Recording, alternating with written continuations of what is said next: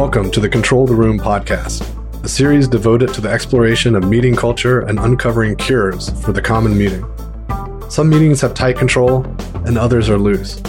To control the room means achieving outcomes while striking a balance between imposing and removing structure, asserting and distributing power, leaning in and leaning out, all in the service of having a truly magical meeting. Today I'm with Karen Holst, entrepreneur turned intrapreneur. She co founded an education tech startup in Austin, Texas, and later went on to join IDEO, and then led innovation at Autodesk. She's currently teaching at LinkedIn Learning, and most recently co authored the book Start Within How to Sell Your Idea, Overcome Roadblocks, and Love Your Job. Welcome to the show, Karen. Hi, thank you. So, Karen, I'd love to start with a little bit about how you got started.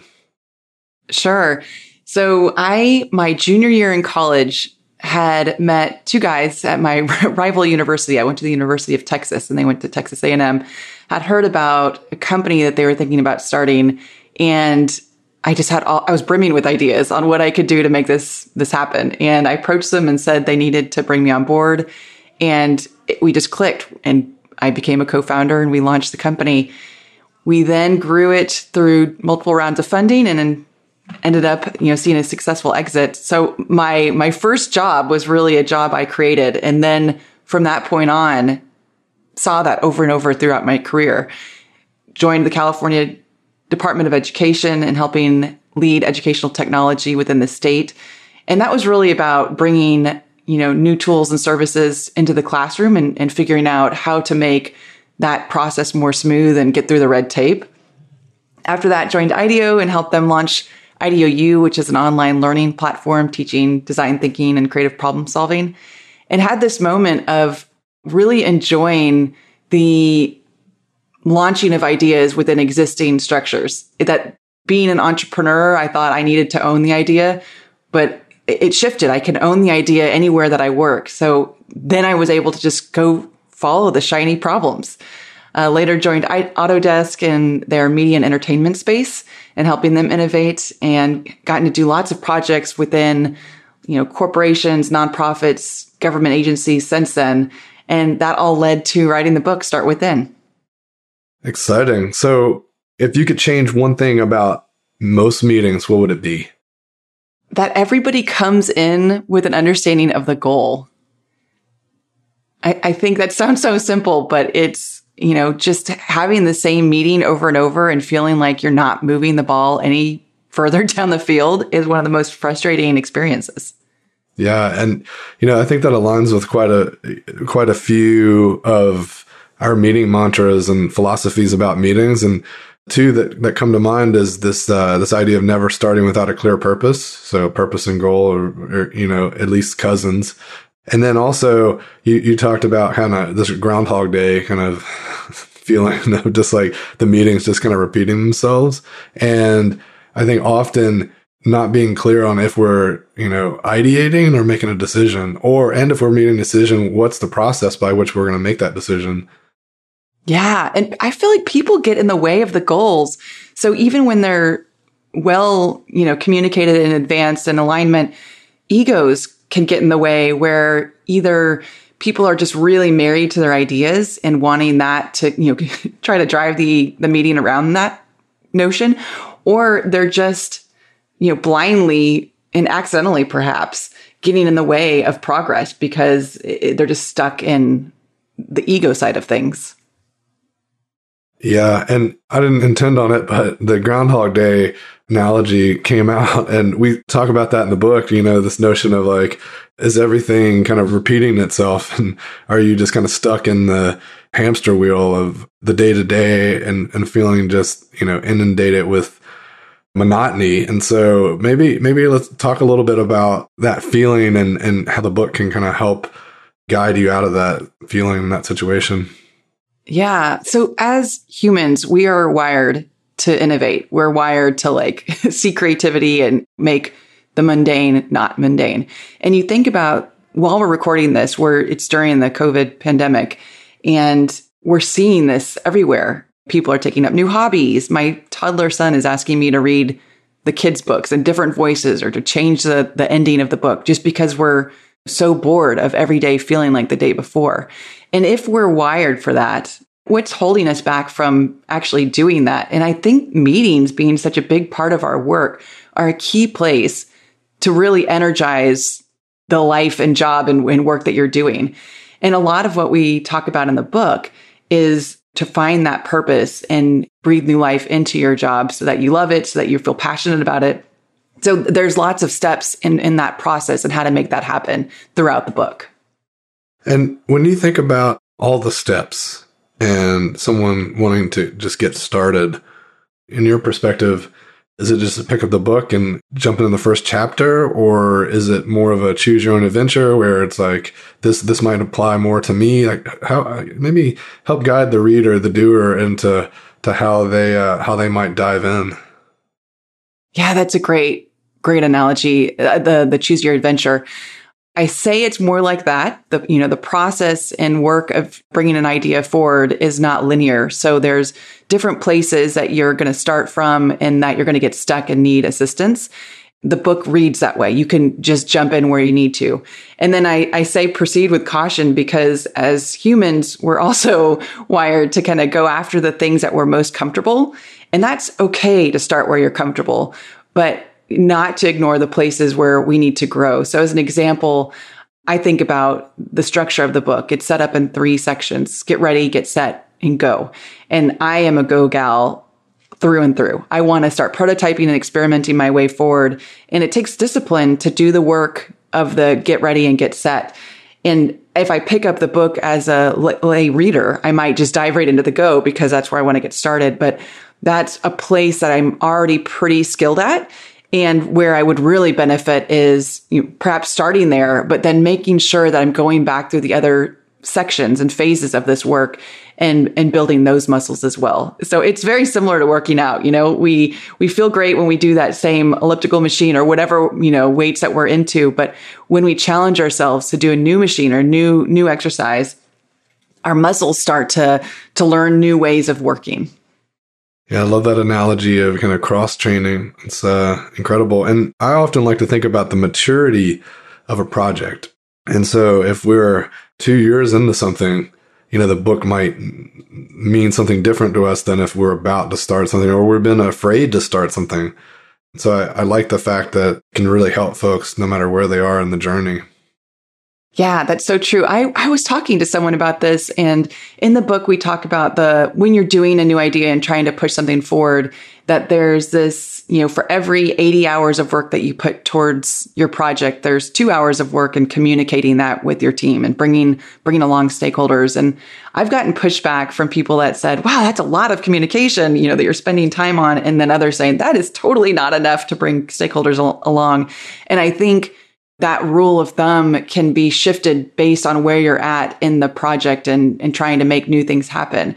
And that context is important as you go through this work, right? Like you're going to have a, a playbook through things like start within, and then you have to intuit what is and isn't working and then, you know, kind of fine tune things beyond that.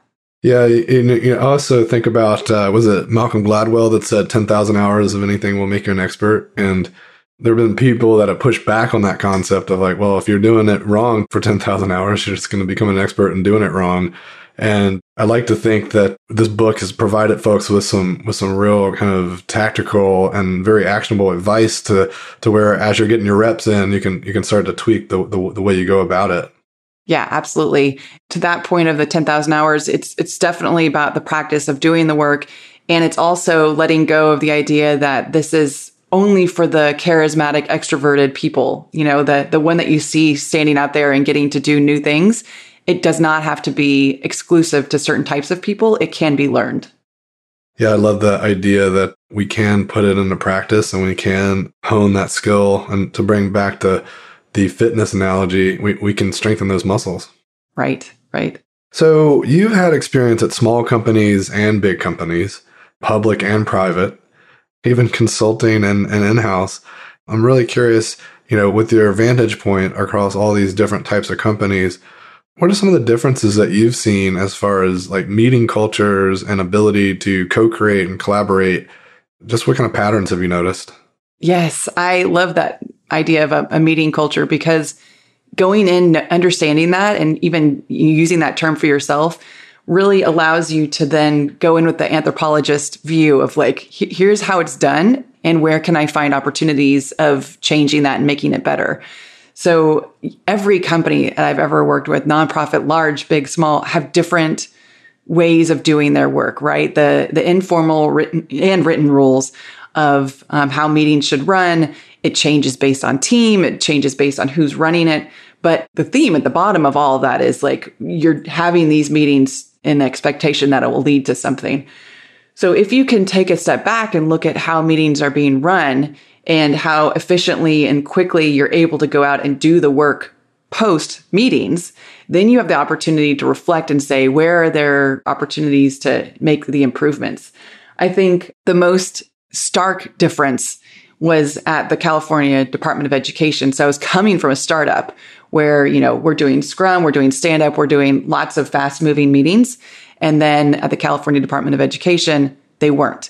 And it, it wasn't a criticism. It was a different way of thinking, a different framework that when I went in felt so uncomfortable. I was like, hey, you know, when are we going to start picking up the pace and, and start taking action? And if I went in there and behaved like that, like a cowboy, you know, here to change things up, it, it would have really turned people off. I, I needed to learn how they did things to then be able to create the right changes and grow together. You know, it, it, allowed me to be more thoughtful in my approach. It also allowed the team to evolve in how we did our meetings. Yeah, you know, and that's something we've talked about extensively. And I think it's a really keen insight that people really need to consider, which is you can change the process, you can change the method, you can change the corporate goals and objectives. But if you seek to do those things, it's going to be really difficult to also push your idea. And in fact, the method, the process, and the goals and the objective, those are two separate things that are best done in isolation. If you're trying to change all that at the same time, you're going to be fighting an uphill battle. It's hard enough to, to make any change, much less just glom a bunch on at the same time. Imagine going into a room and you, you look at a person who is writing with their right hand and you say, all right, switch, switch to your left hand. And I want you to close your eyes and instead of writing in English, write in a different language. That would just overload the person. like, how do I think about all three of these things you're trying to get me to do? And in pushing an idea forward within an organization, whether that's, you know, improving meeting outcomes all the way to launching a new idea, if you're trying to bend and shape things in multiple areas, you're just going to overload the humans that you're trying to bring along in this. So it's really about focusing in on the thing that can have the biggest impact. And then you can go back and, and after having made that change and seeing the change in place, reapply and, and do different layers of, of changes. That's right. And, you know, I, I'd even take the analogy one step further, which is, you know, if they're doing all those things, and then we're also trying to tell them, like, let's go about, let's actually uh, write some different things on the wall. Like, let, us like bring, bring on a whole new concept and like, right. and put that up there. You can see how it just starts to get absurd. And, um, yeah, that's, uh, a trap that a lot of people fall into because you know when it's almost like the whole like well we got the patient open let's let's go ahead and make all these changes like we're we're operating on their lungs let's let's uh, let's work on their heart too it's like maybe not the best decision. right. Yeah. I mean, meetings, it is such a part of our work and the culture of where we work that it, you know, at the very root could be the cause of dysfunction and what's going on. So I, I love that being a place of, of leaning in and trying to improve. So let's also take a step back and think about. I, I love this this notion that you talked about um, being an anthropologist, and you know, in the book we talk about this element of house rules and you know understanding how things work at your organization so you can navigate it better. Then we we were just kind of discussing this need to, to, to clarify and understand are we changing the process or are we pushing some other idea forward? And i think that metaphor of the anthropologist is really powerful because we at Voltage Control do a lot of work where we're, we're analyzing the, the meeting systems or helping people understand it. And like, what does that culture look like? And what sort of systems are going to support a culture that we are aspiring to be, to have, instead of just kind of going full force into, into the change, like really thinking about, do we need to be that anthropologist? Are we actually going in to make change? And so, if we're in that mode of anthropologist, what sorts of things do we need to do? How might we put that anthropologist hat on and be really successful at understanding what's in front of us and how we might take advantage of it or how, how we might just respond to, to, to those understandings? So, in doing this work, it's very hard, but you have to take out your experience elsewhere. So, typically, when I coach people through trying to do this kind of work, there's a urge to think back to where you saw it working, like great meetings. So we want to do it like that. I came from Amazon. We did it like this and it was great. We got, we got really far and things, you know, we were able to make changes and, and go out do quickly. That doesn't mean it's going to work somewhere else. So you have to remove that lens of what I've seen is the right way. And I'm going to, you know, figure out how to force that fit, that puzzle piece. Instead, being an anthropologist is really trying to just open up and learn. So it's not directing the learning. It's not, you know, that one person's going to teach you. So you want to lean in on that person. It's really just trying to open the aperture and figure out, you know, where are there these aha moments on what is and isn't working. And, you know, just going back to the, the root of that word, if you were going into a village, you wouldn't go into, you know, a remote village and expect to be able to instill your values and in how you do things and expect this group of people that have a completely different background to, to take that on. Instead, you're going in to learn from them and, you know, build something together. And, and I think that's, that's hard to do. So it's, it's starting with that beginner's mindset.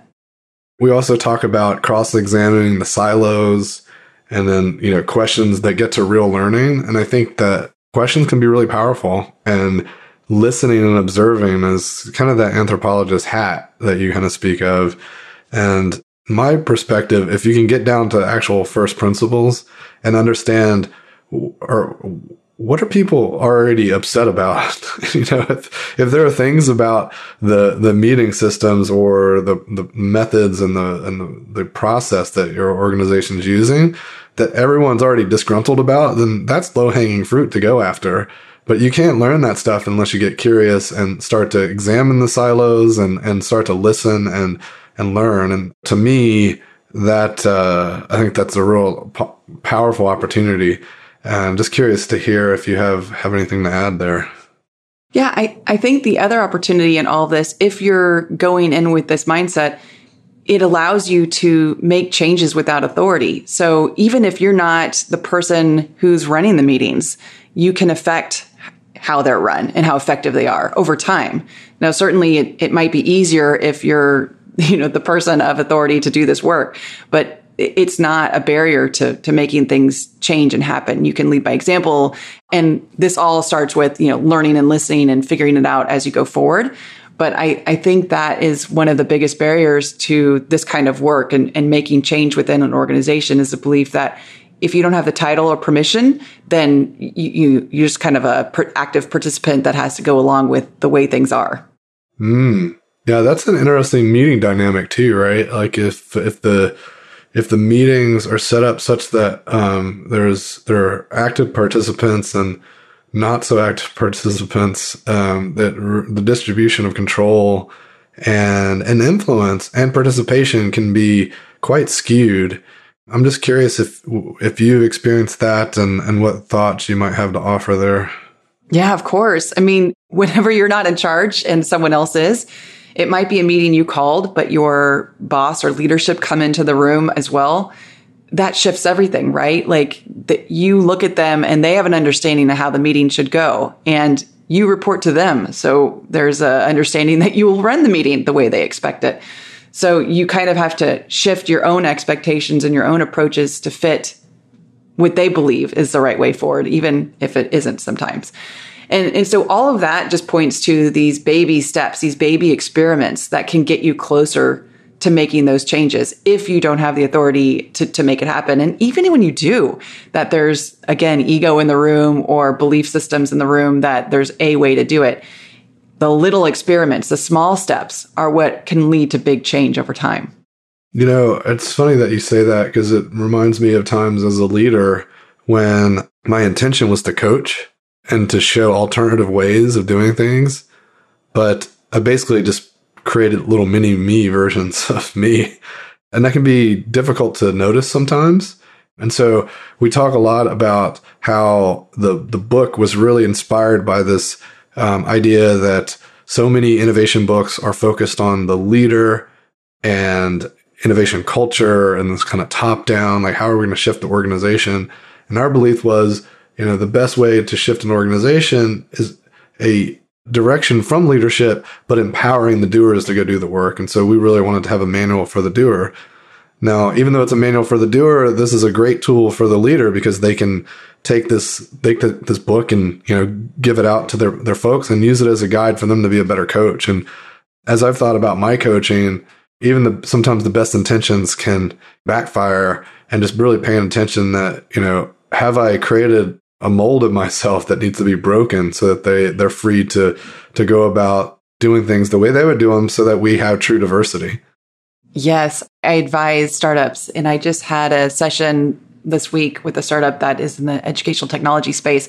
And so it was one that I was really well versed, but also a few years removed. And he wanted to talk about some of the approaches to funding and then later marketing that we did. And I went into some coaching lessons and then I paused and said, you know, you're in a different time and a different product. So here's what we did. Now I'm going to start asking you questions that are, you know, kind of the extreme other sides to this. Don't just follow the, the cookie cutter of what I just shared with you. What are ways that you're going to be different? And I think if you intuited your way that you're creating mini yous, which is a great eye opening, like, how do I not do that? Right. Cause we just don't want a world full of people like ourselves. A lot of that is because we've got experience in what does and doesn't work for ourselves. And so we reflect that on others. But if we can pause on that and say, what did and didn't work on me might be, you know, in opposition to the person I'm talking to. Can we just reframe the questions to say, you know, how might we, and then don't lead it towards your solution. Instead, think about these might be the ideas that do work for them or, or what worked for me is is not going to work for them. There's another another really beautiful way to approach that, which is just being appreciative. Right. Recognizing and, and being appreciative of everyone's input and contributions. And it, sociologists have a term called positive deviance. And it, basically, it sounds like sounds almost like deviant, but it's really about um, making sure that we look at those positive differences. Like, what are those deltas that are positive? So, when things have been working well, what were we doing?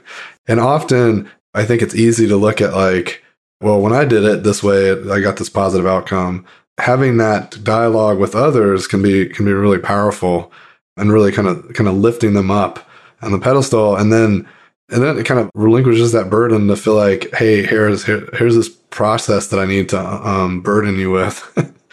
I love that.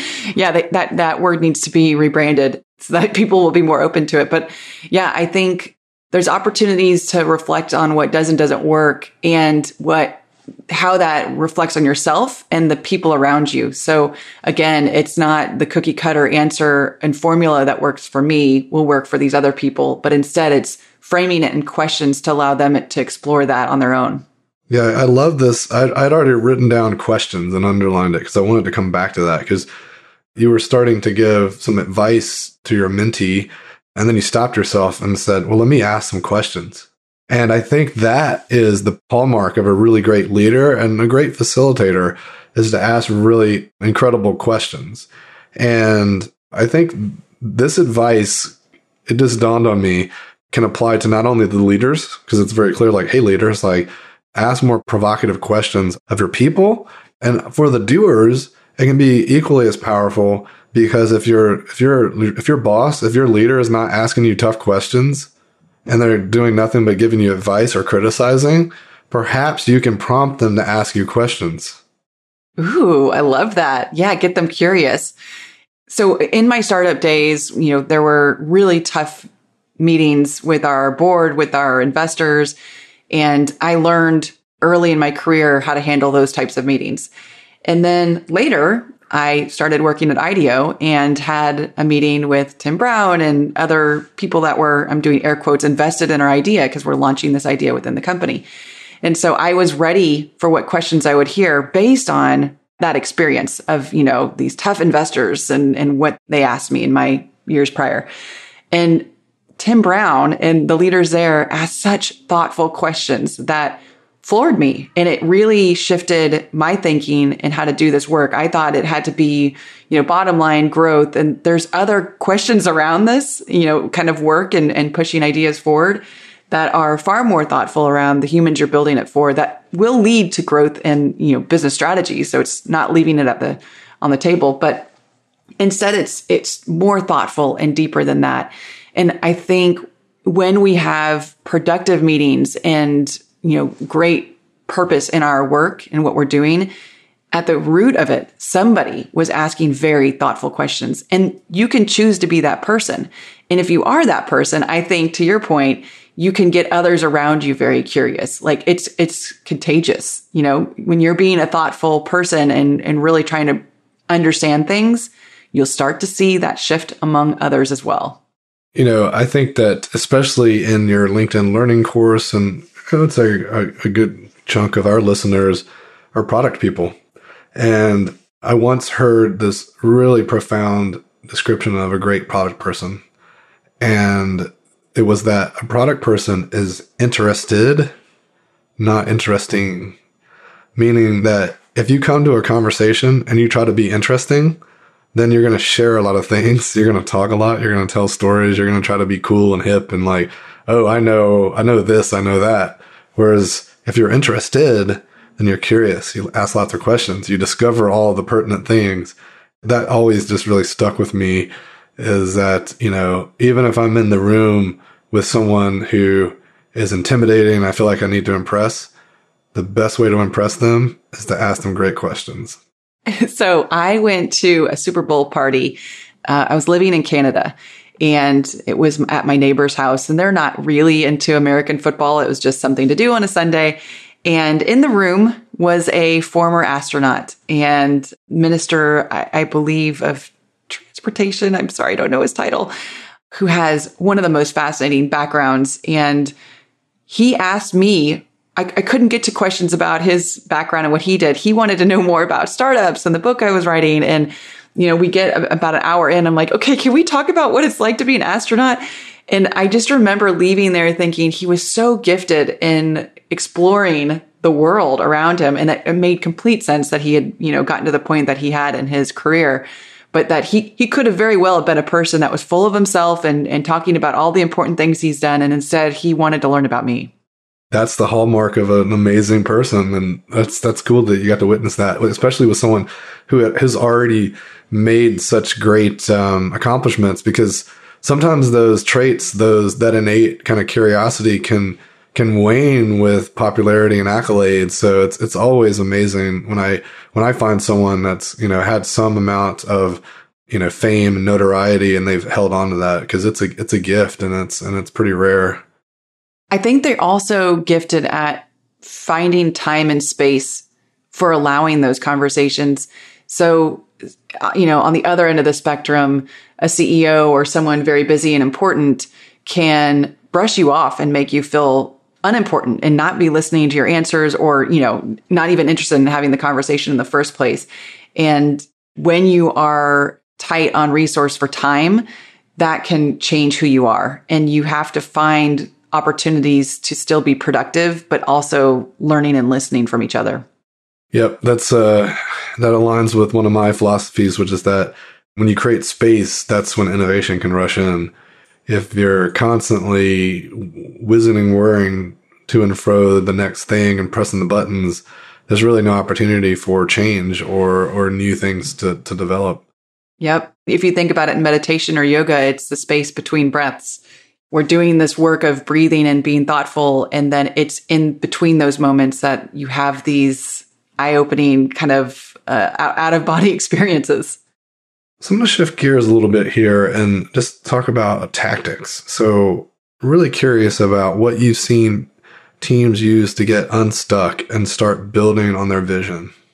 So we recently talked to a woman within a software company and you know they're they're a very large company and been around for many years and she was really excited about bringing back to her product teams our chapter and work around you know busting assumptions. And that was so refreshing. You know, this is a company that has figured out a way forward. They can continue to build and, and move, you know, beyond doing things the way they had been. But instead, she and the, and the organization realized they needed to reflect on what's holding back their ideas, what's holding things from becoming something bigger in innovation, you know, how they're holding back innovation. And I, I think that's an exercise we could do with our teams, you know, get out of the rut of, you know, what things should look like and have looked like and how you might do things differently. In thinking about assumptions, there's this onion of layers, right? The very core is the assumptions that you hold on to. And then as you build out, it's, you know, the assumptions of the team, of the organization, and then you, you go all the way out to like the world that we live within. And if you can think about each of those layers and how they're blocking you from change, from seeing things, from understanding each other, then that can unlock you, the team, and how you work together, the work that you're doing. It, it, there's so many, it's exponential levels on, on, you know, ways of thinking. And it's a great framework for just moving forward and doing things differently. You know, it makes me think that earlier we were talking about meeting systems and meeting culture and when and when and why we meet and, you know, what's the goal and what's the purpose. And, you know, so often meetings are just called to discuss something or, um, or, you know, make some quick decision. And I get really excited when people start to open the aperture and to think about, oh, well, what if we meet to talk about our assumptions? Or how about we make a team charter? So these more kind of meta conversations about the team, the way we work, and things that might be getting in our way. Because those types of things can have really profound ripple effects versus just being so into the tactical, like moving things forward or heaven forbid a status report. And so I love this, this idea of coming together around assumptions, even applying some of the tools in the book that are kind of designed for an individual, just kind of repurposing that for the, for the team. Yes. Going back, you know, deeper into the tactical and, and beyond assumptions.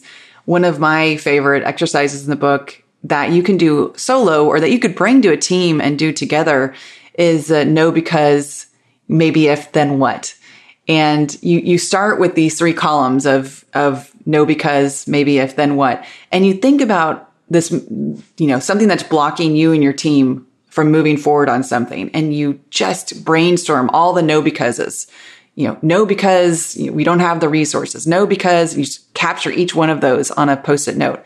And then you pause and you go into the next column maybe if so no because we don't have the resources. Maybe if we prototyped the smaller that didn't require as much resources or maybe if we found funding outside of our organization or maybe if you you go through that same exercise for each no because and you start to brainstorm the maybe ifs. You can take a step back and when you're doing this by yourself kind of circle where there's heat or if you're doing this with a team you could do voting.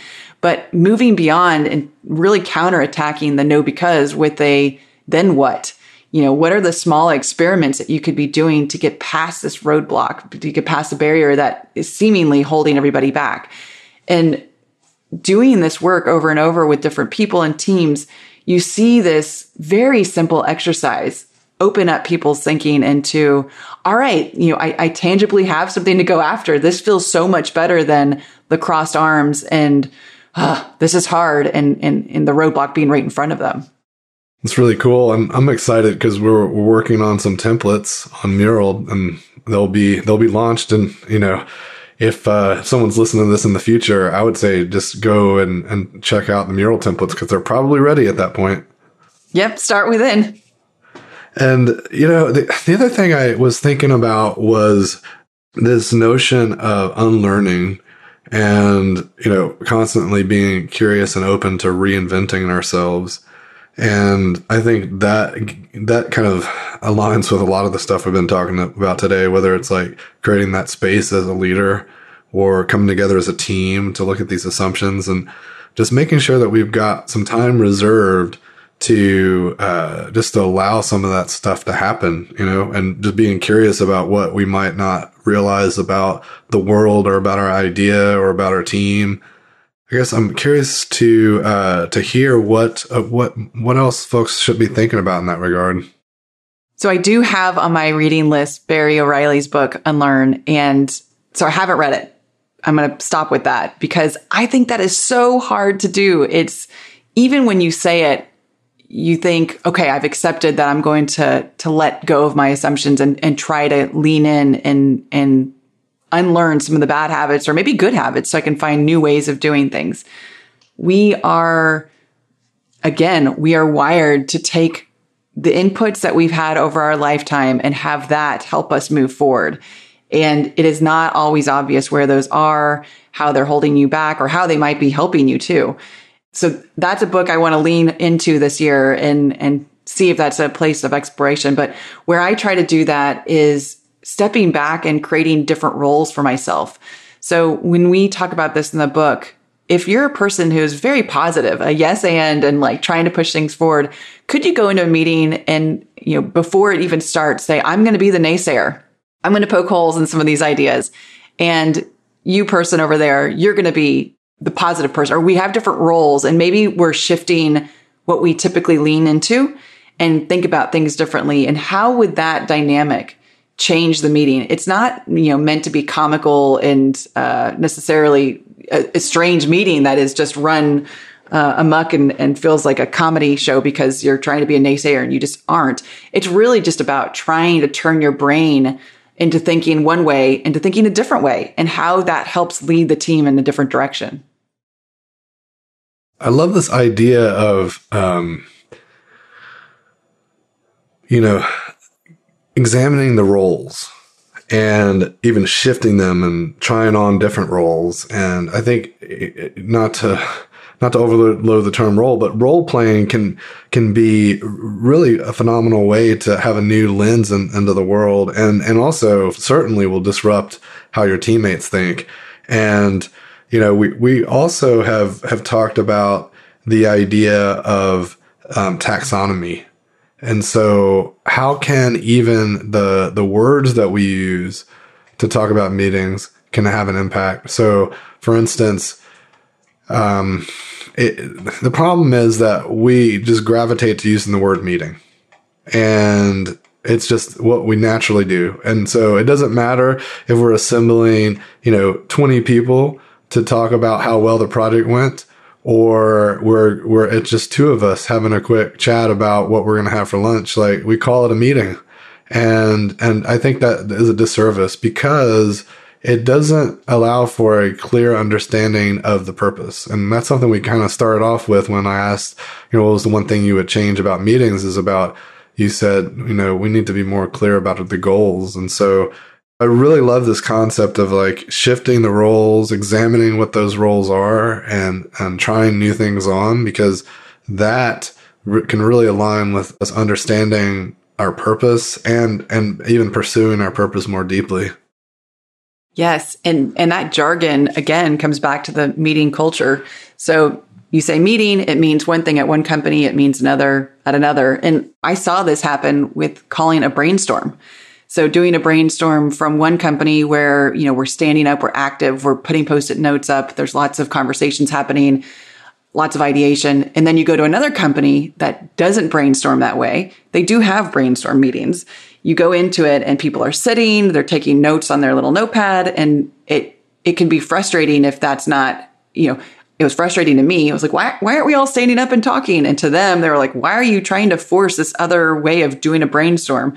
So I, I think the the terms also have different meaning within teams, you know, across an organization and, and certainly within an organization. So Karen, in closing, what would you like to leave with our listeners? I think what's key in this moment, whenever you're listening, if it's recent to when it's posted, it's it's around the COVID pandemic and we're working from home and things, you know, are very confusing and or we're beyond that there's going to be these times of uncertainty and wanting to hold back on changing things within our team, our organization, because you know we're waiting for things to, to smooth out. And this opportunity for while things are uncomfortable and uncertain to be when you make the changes and be thoughtful on how big those changes are and how you move forward into them. But that's really what Start Within is all about. And the importance of finding in yourself that you can affect the change and, and with the right playbook and tools in hand, you can see it through.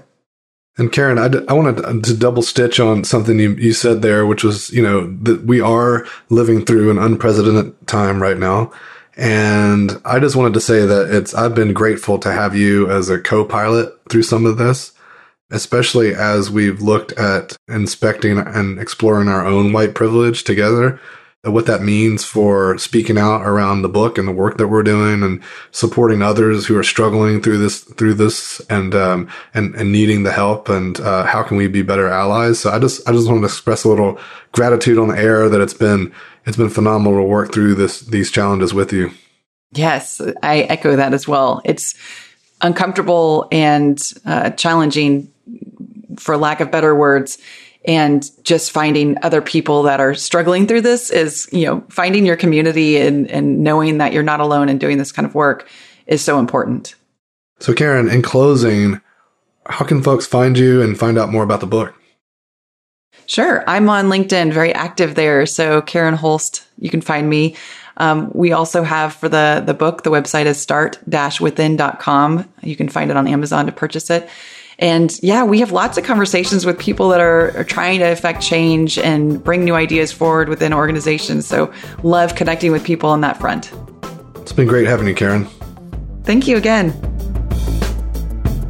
Thanks for joining me for another episode of Control the Room. Don't forget to subscribe to receive updates when new episodes are released. And if you want more, head over to our blog where I post weekly articles and resources about working better together. VoltageControl.com.